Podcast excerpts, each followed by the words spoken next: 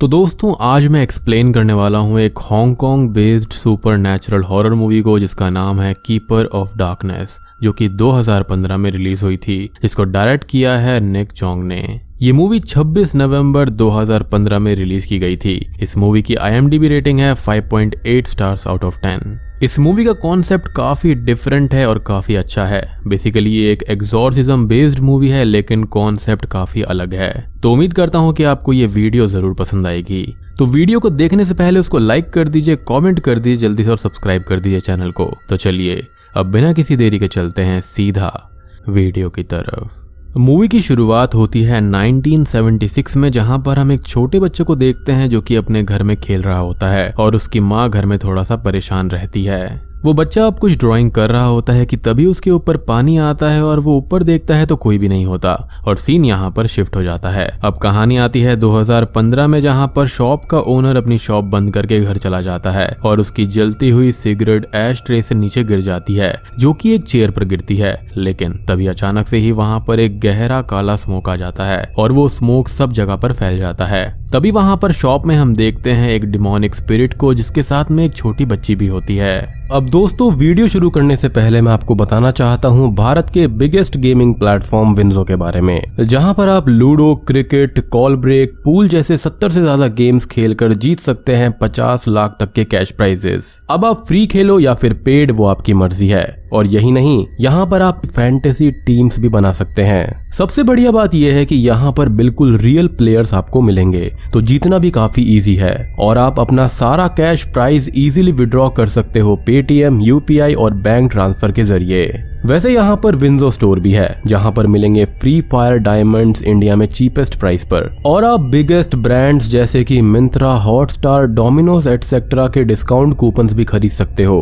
सो पैसा जीतो भी और पैसा बचाओ भी। बाकी यहाँ पर K T M royal Enfield iPhone thirteen भी मिल रहा है रोज स्पिनर घुमाने पर। और सबसे बढ़िया बात यह है कि अगर आप डिस्क्रिप्शन में दिए गए लिंक से विंजो को डाउनलोड करेंगे तो आपको पचास रुपीज़ का बोनस मिलेगा भी। तो जाओ और जल्दी से डाउनलोड करो। वो दोनों ही स्पिरिट्स अब वहाँ से बाहर जाने लगती है और उस शॉप में आग लगने लगती है, जिससे कि वो शॉप जलकर राख हो जाती है। अब अगले सीन में हम देखते हैं वोंग फाई को, जो कि अपने दोस्त जोंग के साथ में एक घर में आया हुआ था। यहाँ पर फाई एक एग्जॉर्सिस्ट होता है और वो यहाँ पर एक लेडी पर एग्जॉर्सिज्म करने आया था, जिसको एक बच्ची की स्पिरिट ने पजेस कर रखा था और इन चीज़ों को जोंग रिकॉर्ड भी कर रहा था। अब उस पजेस्ड लेडी के अंदर की जो स्पिरिट थी, वो ये बोलती है कि वो यहाँ से कहीं नहीं जाएगी और वो हमेशा इस लेडी के साथ में ही रहेगी और वो अपनी माँ को मिस करती है। फाई पहले तो उसे समझाता है, फिर वो उस लेडी को थोड़ा टॉर्चर करता है, जिससे कि वो बच्ची वहाँ से जाने के लिए बोल देती है और चली भी जाती है। फाई उस लेडी और उसके हस्बैंड से ये घर छोड़कर कहीं और जाने का बोल देता है, जिस पर वो लोग मान जाते हैं।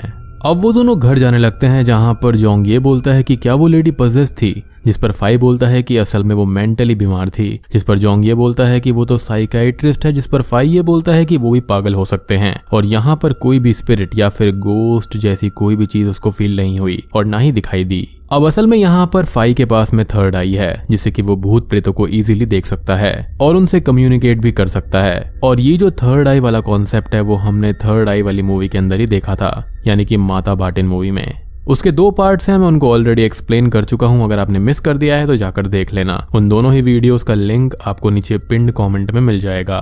लेकिन यहाँ पर इस थर्ड आई के कॉन्सेप्ट को डिफरेंट तरह से इस्तेमाल करा गया है। अब फाई को उस बिल्डिंग से उतरते टाइम वही स्पिरिट्स दिखाई देती हैं जिसको हमने मूवी की स्टार्टिंग में देखा था, यानी कि उस शॉप के अंदर। अब फाई को यहाँ पर उस स्पिरिट के पास्ट के विजन्स भी आते हैं, जिसमें हम एक आदमी और उसकी बेटी को आग में जलता हुआ देखते हैं, जो किसी जगह पर फंसे हुए थे और बाहर नहीं निकल पा रहे थे। अब वो स्पिरिट वहाँ से गायब हो जाती है और फाई वहाँ से बाहर आ जाता है। अगले सीन में हम देखते हैं शी लिन फोंग को जो कि एक जर्नलिस्ट होती है और वो फाई के उस लेडी वाले एग्जॉर्सिज्म की वीडियो देखती है जिसको किसी ने वायरल कर दिया था। शीलिन एक डायरेक्टर के पास में थी जिसको वो वीडियो दिखाती है और वो डायरेक्टर उससे बोलता है कि ये एग्जॉर्सिज्म झूठ भी हो सकता है और अगर झूठा भी है तो एक्टिंग बहुत ही लाजवाब है। तो उनको फाई से कॉन्टेक्ट करना चाहिए क्योंकि ऐसी चीज़ें वायरल जल्दी होती हैं। आई मीन एक डायरेक्टर के लिए ये चीज़ तो एक डायमंड जैसी थी। अब सेट पर तभी अचानक से ही कोई चीज़ कैमरा को ब्लॉक कर देती है, जिसको डायरेक्टर चेक करवाता है, लेकिन अचानक से ही कैमरा के सामने वाली चीज़ गायब हो जाती है। अब अगले सीन में शीलिन सोशल मीडिया के थ्रू यहाँ पर जोंग से चैट करती है, और उससे फाई का इंटरव्यू लेने की बात करती है, जिस पर जोंग हाँ कर देता है कि वो इंटरव्यू करवा देगा, क्योंकि जोंग यहाँ पर बहुत ही बड़ा लड़की बाज होता है। उसके बाद में शीलिन फाई से मिलने जाती है, जहाँ पर उसको जोंग मिलता है, जो उससे फ्लर्ट करता है, कि वो इंटरव्यू करवा रहा है तो उसको कुछ फेवर दो, और उसके पास भी थर्ड आई है एंड ऑल लेकिन शीलिन उसकी बात नहीं सुनती और डायरेक्टली फाई के पास में चली जाती है, और उससे बोलती है कि फाई का इंटरव्यू वो लेना चाहती है, जिस पर फाई इंटरेस्टेड नहीं होता. अब तभी वहाँ पर एक स्पिरिट आ जाती है, जिसको फाई भगाने की कोशिश करता है, और वो स्पिरिट शीलिन को परेशान करके ज़मीन पर गिरा देती है, और फाई उस स्पिरिट को वहाँ से भगा देता है. शीलिन फाई से बोलती है कि उसके पास स्पेशल एबिलिटीज है तो वो दुनिया को दिखाना चाहिए। जिस पर फाई ये बोलता है कि उसको ऐसा कोई भी शौक नहीं है, और शीलिन भी ऐसी चीज़ों से दूर रहे। अब तभी फाई वहाँ से चला जाता है, लेकिन शीलिन बहुत ही ज़्यादा खुश हो जाती है, क्योंकि उसको फाई की जो स्पेशल एबिलिटीज थी, वो दिख गई थी। अब फाई और जोंग एक जगह पर जाते हैं, जहाँ पर फाई रेगुलरली आता है, और स्पिरिट्स के लिए कैंडीज फेंकता है।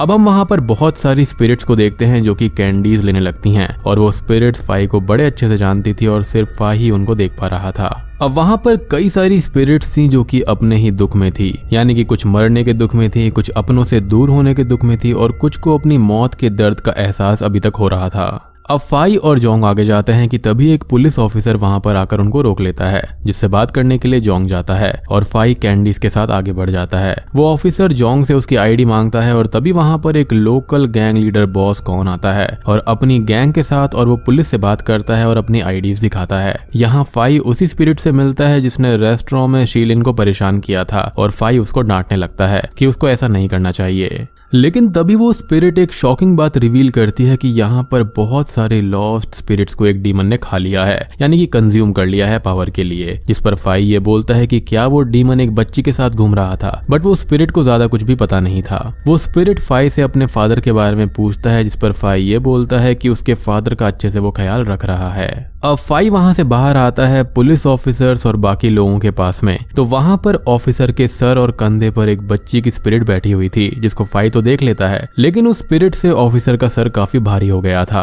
अब फाई उस ऑफिसर को अपनी आईडी दिखा देता है, और वहाँ से वो ऑफिसर जाने लगता है और अपनी कैप पहनता है, जिससे कि उस बच्चे की स्पिरिट नीचे गिर जाती है। अब फाई से बॉस कौन ये बोलता है कि अच्छे लक के लिए क्या करना चाहिए? तो फाई उसको सलाह देता है कि वो सिर्फ़ अच्छे काम करेगा तो लक अपने आप ही आ जाएगा। यानी कि नेकी कर और दरिया में डाल वाली बात है। अब अगले सीन में हम ये देखते हैं कि फाई के घर के बाहर शीलिन नज़र रख रही होती है और अंदर फाई फ्लोर से पानी साफ़ कर रहा होता है और टीवी पर मूवी देख रहा होता है। अब तभी वहाँ पर फाई से कोई बात करता है मूवी के बारे में, और फाई उसको मूवी के बारे में बताता है बट हम उस स्पिरिट को नहीं देख पा रहे थे। अब अगले सीन में हम एक घर को देखते हैं जहाँ पर रिचुअल का सेटअप था, और वहाँ पर एक आदमी की जली हुई बॉडी पड़ी हुई थी।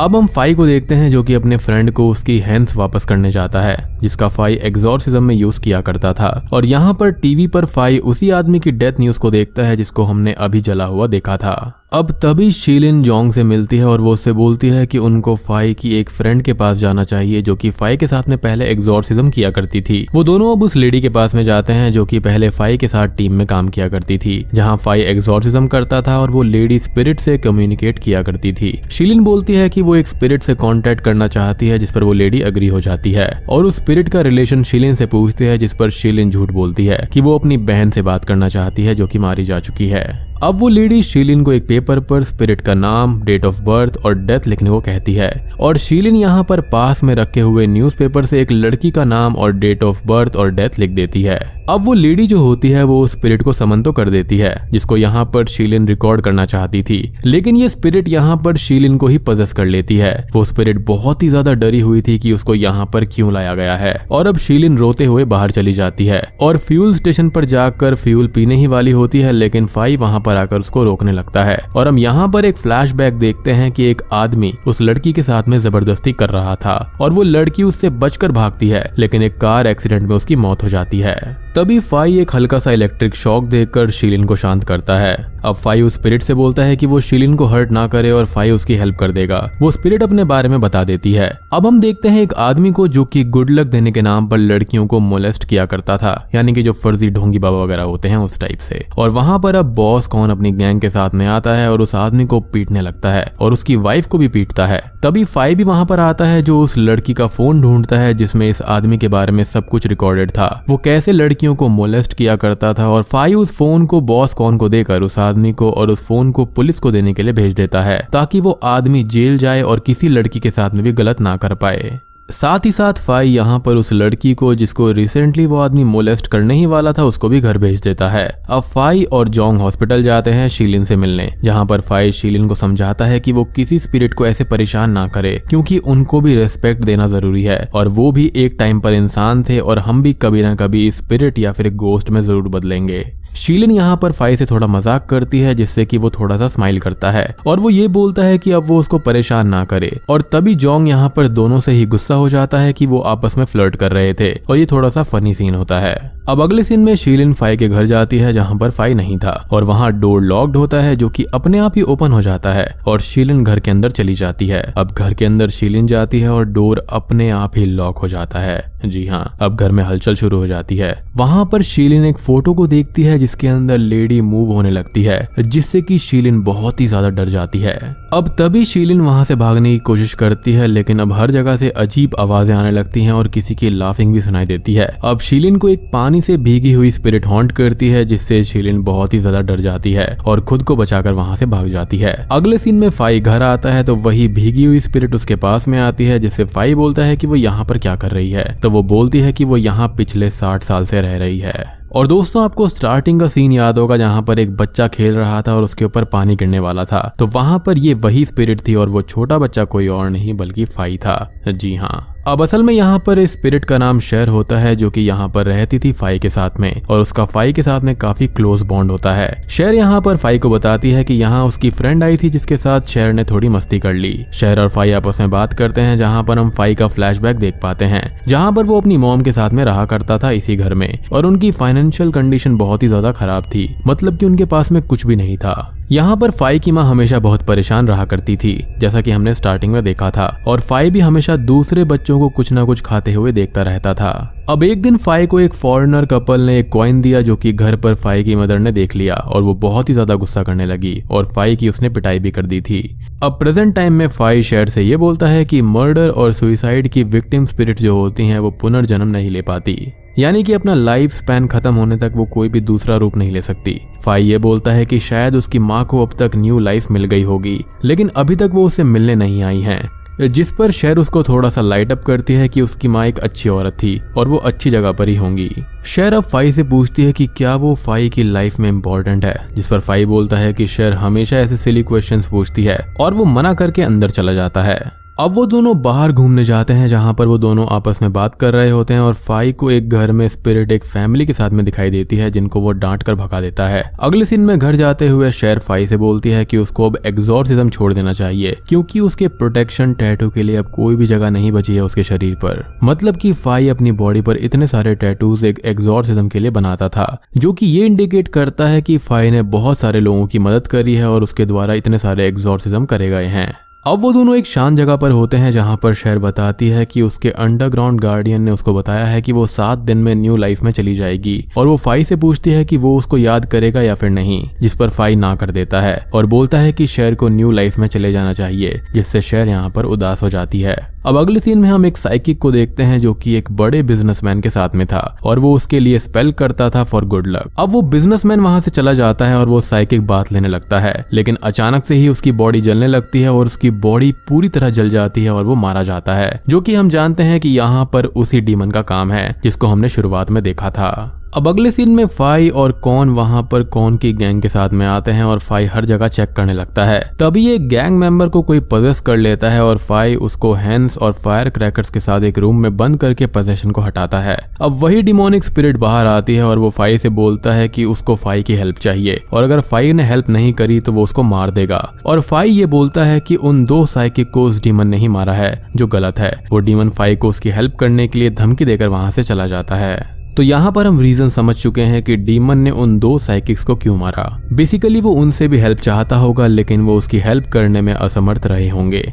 जिसकी वजह से उसने उनको मार दिया। अब फाई और जोंग शिलिन के पास में जाते हैं क्योंकि वो एक जर्नलिस्ट है तो वो पता लगा सकती है इस चीज़ के बारे में। फाई वहाँ पर बताता है कि वो आदमी अपनी बच्ची के साथ में चला था, जैसा विजन्स में फाई ने देखा था, और उसकी वाइफ भी वहीं पर चली होगी। फाई अब ध्यान से विजन्स को याद करता है तो उसको दिखाई देता है की वहाँ पर डेंटल साइंस थे, ड्रग्स एडिक्टेड लोग थे, और बाकी कुछ चीज़ें, जिनसे की वो लोग उस जगह का अंदाज़ा लगा सकते हैं। शीलिन अब पुरानी से पुरानी न्यूज़ ढूँढने लगती है, और फाई को याद आता है एक न्यूज़पेपर के बारे में, जो कि 1969 का था। और इससे वो लोग पता लगा लेते हैं पुराने न्यूज़पेपर डेटाबेस से कि वो आदमी एक फायर एक्सीडेंट में मारा गया था। बट फाई ने विजन में मेन डोर को एक चेन से लॉक्ड देखा था। मतलब कि ये एक्सीडेंट नहीं था, किसी ने उनको मारा था। शीलिन बोलती है कि वो ओल्ड पुलिस डेटाबेस से इसके बारे में सारी जानकारी निकाल लेगी। अगले सीन में फाई अपने घर पर होता है, जहाँ पर शहर उसको बताती है कि उसने न्यू लाइफ में जाने से मना कर दिया है और वो फाई के साथ में रहना चाहती है। जिस पर फाई गुस्सा होता है और बोलता है कि वो मरने के बाद में गोस्ट बनेगा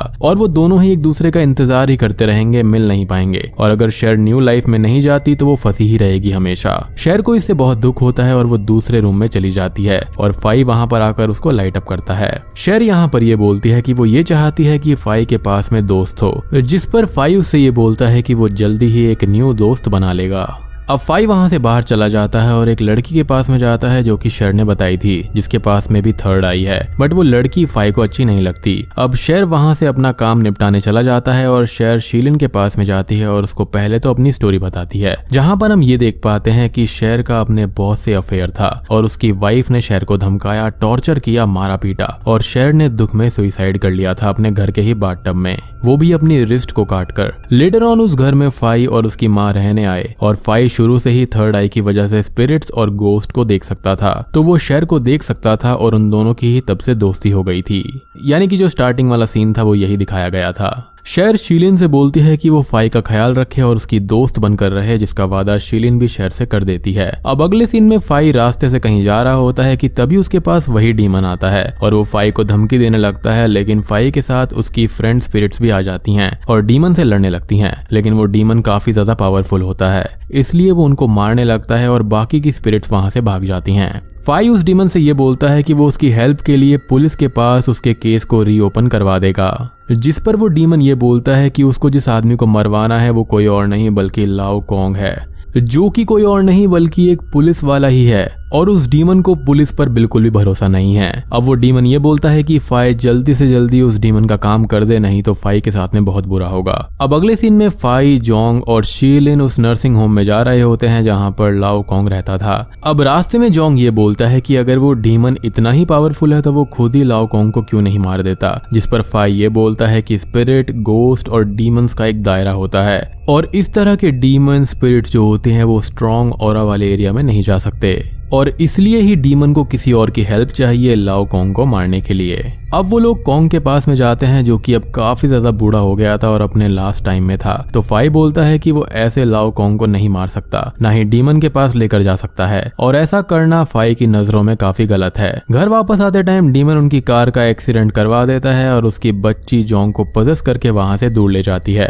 डीमन अब यहाँ पर फाई से ये बोलता है कि वो वापस जाकर लाओ कॉन्ग को मार दे, जिस पर फाई खुद को ही मारने की धमकी देता है। और डीमन उससे बोलता है कि अगर उसने कल लाओ कॉन्ग को नहीं मारा तो जोंग की जान जान वो डीमन ले लेगा और वहाँ से चला जाता है। अब फाई, शीलिन और शेर घर पर होते हैं, जहाँ पर शीलिन ये बोलती है कि वो अपने तरीके से उस डीमन को रोकने की कोशिश करेगी और वहाँ से चली जाती है। फाई बोलता है कि वो इस डीमन से लड़कर उसको रोकेगा, जिस पर शेर उसको समझाती है कि वो ऐसा ना करे, क्योंकि इससे फाई की जान को खतरा है। लेकिन फाई ये बोलता है कि लोगों को कभी ना कभी तो मरना ही होता है। अब वो वहाँ से बाहर जाने लगता है, लेकिन तभी उसको कुछ हो जाता है और बाहर खड़ी हुई कार्स के ग्लास को वो तोड़ने लगता है। जिसके बाद में पुलिस उसको पकड़ कर ले जाती है, लेकिन बॉस कौन उसको बेल दिलवाता है। पुलिस स्टेशन के बाहर शहर भी होती है और फाई उसको बोलता है कि उसने अपनी माँ को सुइसाइड करते हुए देखा है और वो किसी मासूम को नहीं मरने दे सकता। इसलिए वो जो कर रहा है वो बिल्कुल सही है। और वो शेर से ये बोलता है कि वो भी सबके बारे में सोचे और सबके भले के बारे में सोचे। अब फाई और शेर शीलन के पास में जाते हैं जो की एक एग्जॉर्सिस्ट से उस डीमन को खत्म करवाने आई थी। लेकिन उस डीमन ने उस एग्जॉर्सिस्ट को ही पदस कर लिया था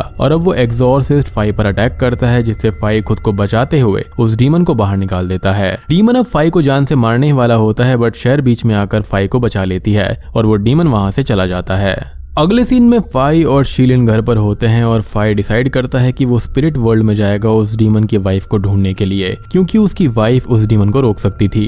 फाई खुद को अनकॉन्शियस करके शेर के साथ स्पिरिट वर्ल्ड में चला जाता है और जहाँ पर बहुत सारी स्पिरिट्स और इवल गोस्ट उस पर अटैक करते हैं, जिससे फाई खुद को बचाता है। शेर दूसरी ओर चली जाती है डीमन की वाइफ को ढूँढने और यहाँ पर फाई को अपनी माँ के बुलाने की आवाज़ आती है। और हम एक फ्लैश देखते हैं जिसमें उसकी माँ अपनी लाइफ को एंड करने वाली थी फाई के साथ में। लेकिन शहर उसको रोक देती है और फाई बच जाता है, लेकिन फाई की मदर बिल्डिंग से कूदकर अपनी जान दे देती है। तो बेसिकली यहाँ पर शेर ने ही उसको बचाया था बचपन में। अब यहाँ पर फाई स्पिरिट वर्ल्ड में आगे जाता है तो उसको अपनी मॉम दिखाई देती है, जो कि फाई से बोलती है कि उनको साथ में मरना चाहिए था, और यही डेस्टिनी थी जिसको शेर ने रोक दिया। तो अब फाई अपनी माँ के पास में वापस आ जाए, और फाई यहाँ पर बोलता है कि सामने उसकी माँ नहीं है, क्योंकि उसकी माँ ने कभी भी स्माइल नहीं करी थी। अब उसकी माँ का रूप लिया हुआ गोस्ट बॉस जो था वो फाई के पास आने लगता है अपने गुलाम भूतों के साथ में, और अब तक शेर वहाँ पर आ जाती है जिसको डीमन की वाइफ मिल गई थी, और वो लोग वहाँ से बाहर आ जाते हैं, यानी कि उस स्पिरिट वर्ल्ड से।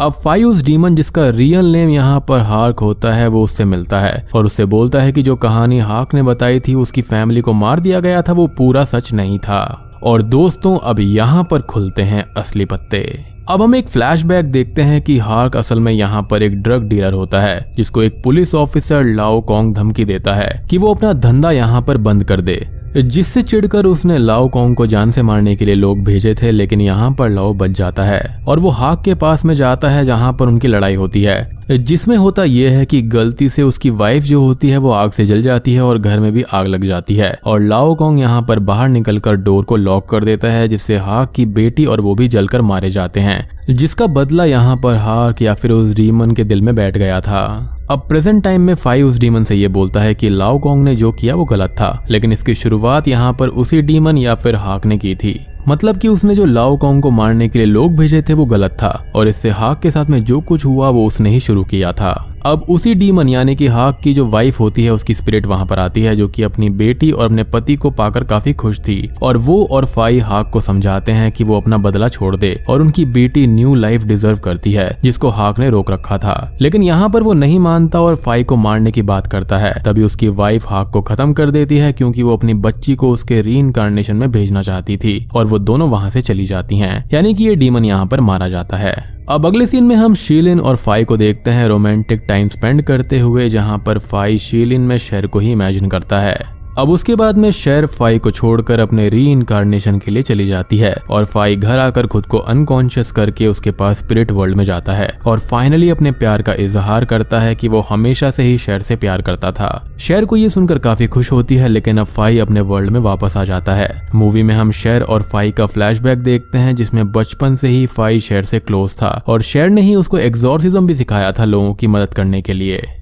बेसिकली अब यहाँ पर हम उन दोनों के बीच के और भी हैप्पीनेस वाले मोमेंट्स को देखते हैं। अब मूवी के एंडिंग सीन में फाई खुद को खत्म करने वाला होता है ताकि वो शेर के पास स्पिरिट वर्ल्ड में रह सके। लेकिन उसको तभी एक बिना आँखों वाला आदमी दिखाई देता है जो कि फाई को देख रहा होता है और उस आदमी के पास बहुत हलचल हो रही होती है। मीनिंग की वो आदमी नॉर्मल नहीं था और फाई मरने का फैसला बदल देता है और उसके पास जाने लगता है और बूम ये मूवी यहीं पर खत्म हो जाती है। तो दोस्तों, ये थी कीपर ऑफ़ डार्कनेस 2015 मूवी की कहानी। मूवी का कॉन्सेप्ट काफ़ी डिफरेंट है अच्छा है। तो यहाँ पर आपको मूवी के अंदर दुख देखने को मिलेगा, एक बैक स्टोरी देखने को मिलेगी। एग्जॉर्सिज्म भूत प्रेत, इनका डिफरेंट कॉन्सेप्ट है यहाँ पर। साथ ही साथ थर्ड आई वाला ऑप्शन भी है तो काफ़ी डिफरेंट चीज़ें हो जाती हैं। तो ओवरऑल हांगकांग की तरफ़ से ये काफ़ी अच्छी मूवी बनाई गई है। मुझे पर्सनली अच्छी लगी है। तो उम्मीद करता हूँ कि आपको भी मूवी पसंद आई होगी। पसंद आई है तो एक लाइक कर देना चैनल पर नए हैं तो सब्सक्राइब कर लीजिए। तो मैं आप सबको मिलता हूँ अगली वीडियो के साथ में। तब तक के लिए